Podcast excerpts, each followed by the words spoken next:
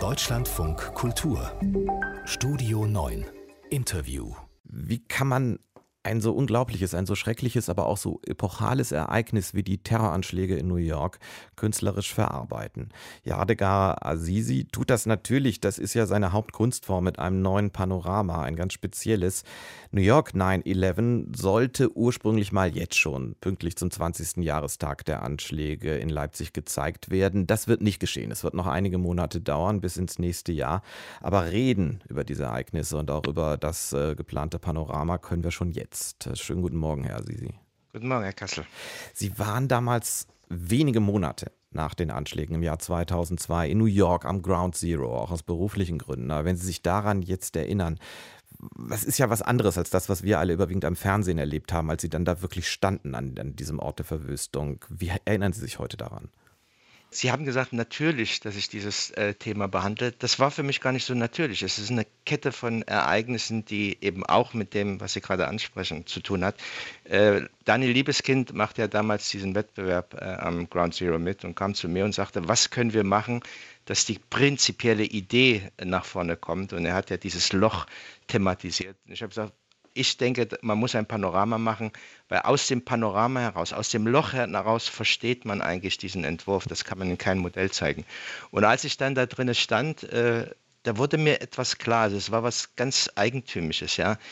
Es ist einfach nur ein Loch in der Stadt, ja, aber der ist so besetzt, ja, und so besetzt von den Bildern, von all diesen Dingen, dass von da an eigentlich für mich klar war, ich muss dieses Thema behandeln und die Fokussierung auf die Welt war für mich eine andere. Meine eigene, meine eigene Geschichte hat ja auch was mit, diesen, äh, mit diesem System zu tun, dass äh, Länder sich einmischen in andere Länder und so weiter und Terroranschläge. All diese Dinge gehören ja da rein. Und ich habe dann wirklich die ganze Zeit, fast die 20 Jahre, die Situation beobachtet und als ich dann die Idee hatte, wie ich es eigentlich umsetzen will, äh, gab es eigentlich kein Halten mehr, es zu tun.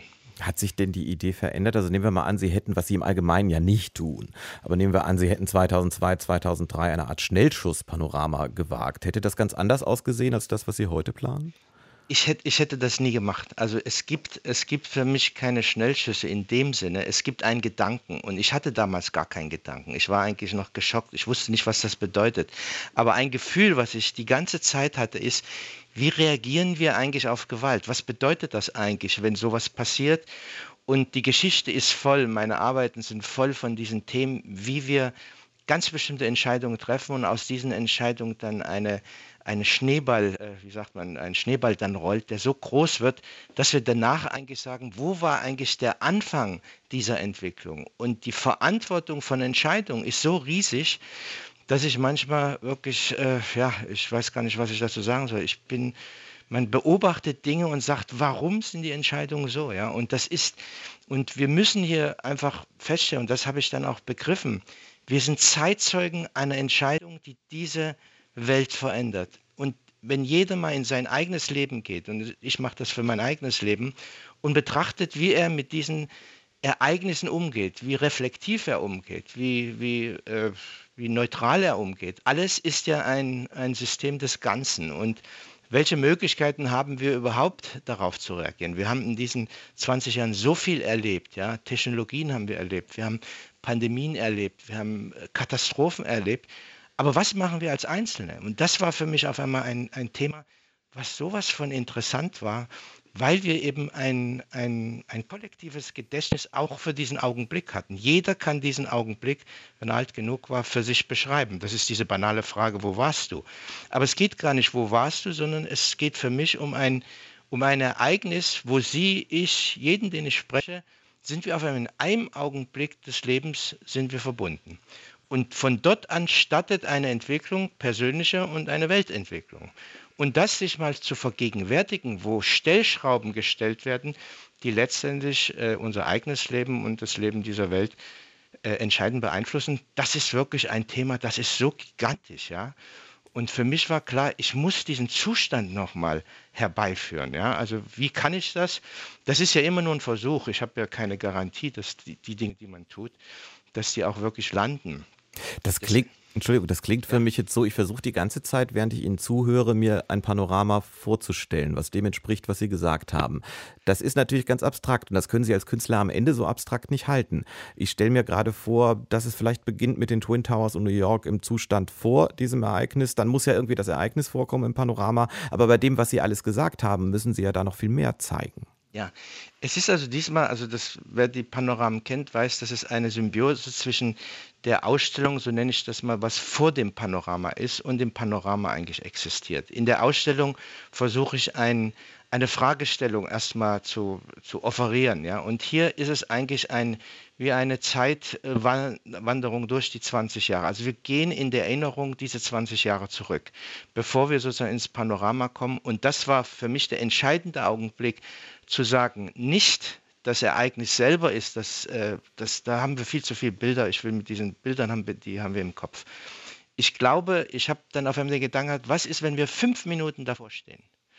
Und mit dem ganzen Wissen, mit den ganzen emotionalen sozusagen äh, Augenblicken, die wir haben und eben mit der Vorbereitung dieser, dieser, dieser äh, Ausstellung im Vorfeld, gehen wir ja entlang einer Zeitachse, die auch unsere eigene Zeitachse ist. Mhm. Ja?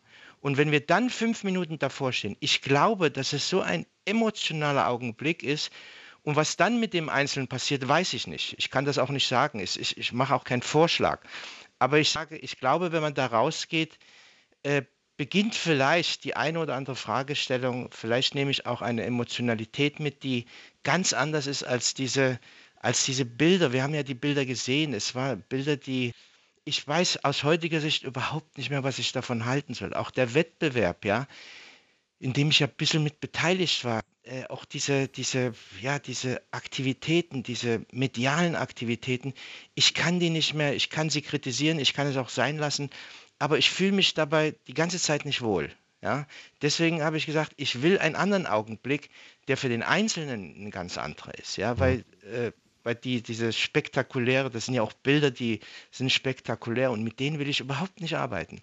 Aber wichtig ist, auf Ihre Frage nochmal zu antworten, es ist die Vorbereitung auf das Panorama. Ja? Also wenn Sie durch die Ausstellung gehen, äh, wir sind wirklich am Arbeiten, vielleicht äh, finde ich noch ein paar, äh, also wir sprechen auch mit Persönlichkeiten zu, zu, dass die auch ihre Meinung sagen in ganz bestimmten Texten, die noch äh, auftauchen, mit Bildern und so weiter.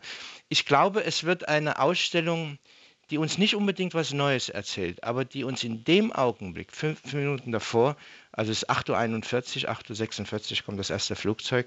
Und wenn man in diesem Augenblick auf die Menschen guckt, die da äh, zufällig vorbeilaufen und mit seinem eigenen Augenblick äh, sozusagen vergleicht, und ich thematisiere auch meinen Augenblick, ich habe zufällig einen Film mit meinem kleinen Jungen damals gemacht mhm. und, und gut, aber das ist eine, eine, eine Hoffnung, die ich habe, aber ob das klappt, weiß ich nicht. Wir sind jetzt natürlich alle sehr gespannt. Ich glaube, es gibt noch keinen offiziellen äh, Eröffnungstermin für Leipzig. Doch, aber doch, doch gibt es jetzt? Kann ich Ihnen geben, das ist 12. März 2022. Äh, Dann danke ich für Ihnen für das Gespräch und wünsche Ihnen bei den letzten Arbeiten bis zum März noch viel Erfolg. Dankeschön. Vielen Dank. Wiederhören. Wiederhören. Yadega Azizi war das hier im Deutschlandfunk Kultur.